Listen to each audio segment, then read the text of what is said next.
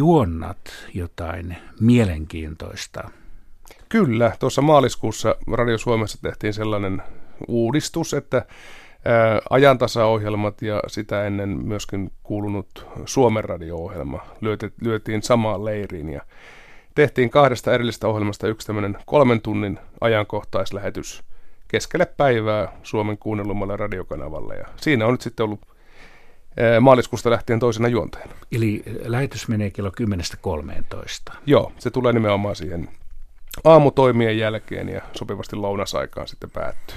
Niin, nyt täytyy sitten kertoa, että tämä tämänkertainen kuluttajavieras on tehty tällä tavalla tietoteknisin välineen, eli tämä lähetys ei siinä mielessä ole suora, koska nythän tällä hetkellä, kun tämä menee ulos, niin juonnat. Todennäköisesti, jos en ole sairastunut tai lomalla tai missään muualla, niin kyllä tällä hetkellä tosiaan Radio Suomen puolella, mutta onneksi meillä radiossa on tämä illuusioväline käytettävissä, kyllä, eli, eli tallennus. Kyllä. Kerro vielä hieman lisää tuosta ohjelmasta, että, että jos Radio 1 kuuntelijatkin löytäisivät tai kiinnostuisivat, niin mitä sinä tarkemmin ottaen on, tapahtuu suunnilleen?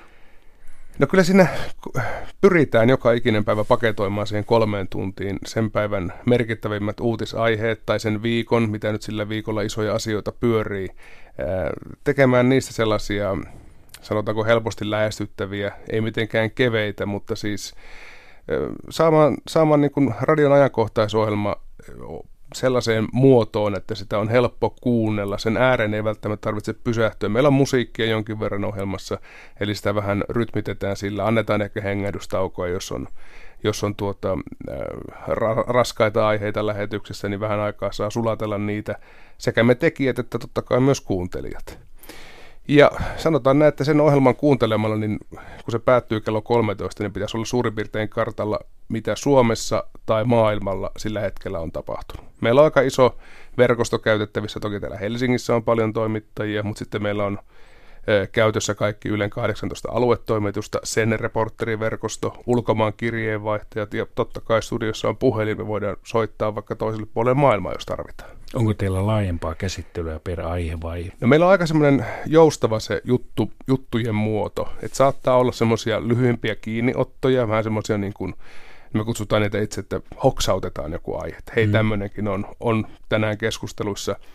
Sitten on pidempiä keskusteluja, studiokeskusteluja, niin saattaa olla 10-15 minuuttia. Aihetta saatetaan käsitellä useasta eri näkökulmasta, vähän musiikkia väliin jatketaan. Sitten meillä on myös vähintään kerran viikossa otetaan myös kuuntelijoita ääneen, eli myös tämmöistä vuorovaikutusta tapahtuu. Ja totta kai nykyaikana koko ajan sosiaalinen media, Whatsappit, kaikki nämä on meillä käytössä, eli Eli sillä lailla myös, myös yleisö pääsee meillä ääneen.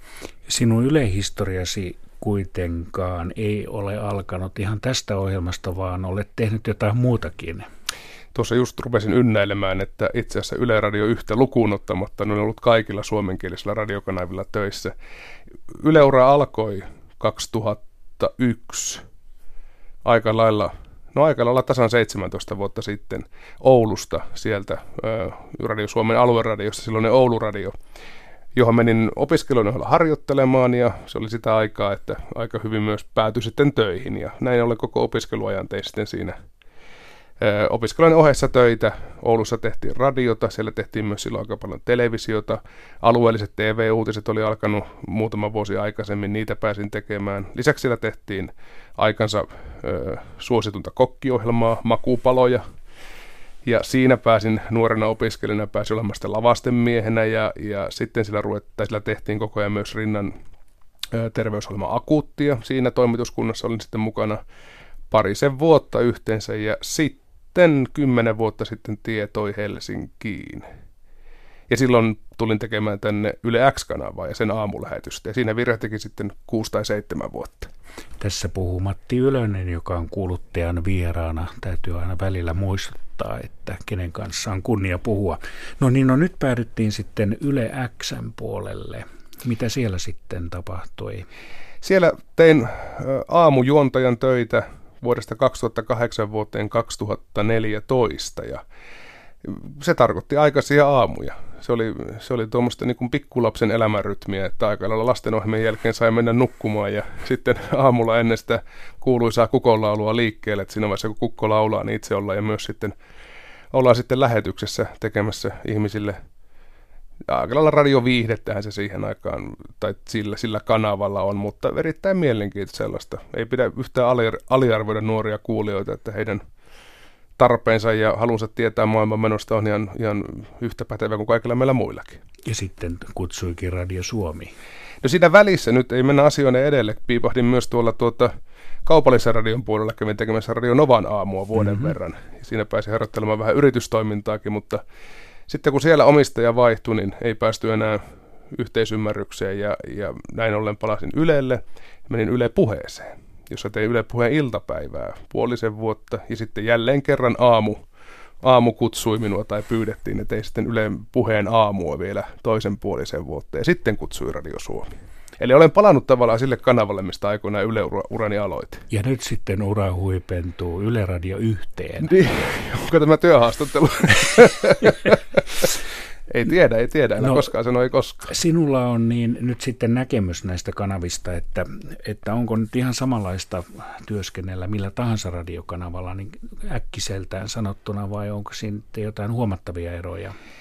No perusperiaatehan ei muutu mihinkään. Ja kun ollaan tässä talossa, niin nämä studiot on kaikki keskenään aika samanlaisia. Ja, ja sanotaanko se ihan se kovin, kovin ydin, sehän ei, ei muutu. Se on puhtaimmillaan, se on, se on tiedon välittämistä, se on tunnelman välittämistä, se on myöskin tunnelman luomista. Se saattaa olla radiossa myös seuran pitämistä sinne vastaanottimien toiselle puolelle. Et sillä lailla se ei ole niin kanavasidonnaista. Tietenkin kun Ylellä on iso radioperhe. Kaikille on ajateltu jonkinlaiset omat kuulijat ja on, on kuulijaprofiilit ja muut. Yle X on selkeästi nuoremmille uudesta musiikista kiinnostuneille ihmisille. Yle Puhe on taas, no en tiedä sitä ikäryhmää sillä tavalla, mutta se on ihmisille, jotka hakee radiolta jotain muuta kuin mitä kaikki muut kanavat tarjoaa. Eli punnittuja puhesisältöjä, ei niinkään musiikkia. No nykyään vähän musiikkiakin, mutta silloin kun itse oli, se oli ihan puhdas puheradio. Radio Suomi, on tämmöinen vähän yleiskanava. Sieltä löytyy uutiset, ajankohtaisohjelmat, sieltä löytyy musiikin erikoisohjelmat, sieltä löytyy alueohjelmat, kaikki nämä. Ja sitten, no, Yle Radio 1, tämä on toinen kerta, kun olen tällä kanavalla äänessä, niin kyllä tälläkin on taas semmoinen niin kuin oma ylemäinen tehtävänsä kyllä radiokentässä. No, mitä sinä näet nyt pitkään tällä alalla olleena ihmisenä, niin mikä sinulle on tärkeää tässä työssä?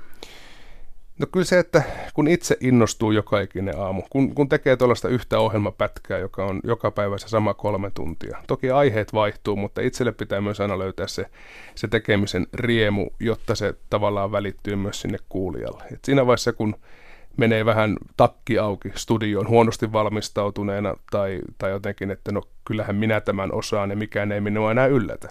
Niin juuri sinä päivänä se, se matto vedetään jalkojalta ja seuraavana päivänä mennään aika nöyrästi myös sitten tekemään ne samat läksyt, mitkä jäi edellisenä päivänä ehkä tekemättä. Ja, ja palataan taas siihen, että, että kuulijoita varten tätä tehdään. Niin tämä työ vaatii kyllä nöyryyttä. Kyllä, ja jos ei sitä itse aina muista, niin onneksi palautekanavatkin toimivat, että siinä vaiheessa, jos, jos alittaa oman tasonsa, niin kyllä sitä myös monesti lempeästi, mutta monesti myös kärkkäästi saa kuullakin. No vielä ihan lopuksi, jos se täkkiseltään pysty sanomaan, niin olen usein kysynyt, että onko jotain sellaista hetkeä, mikä on erityisesti jäänyt mieleen.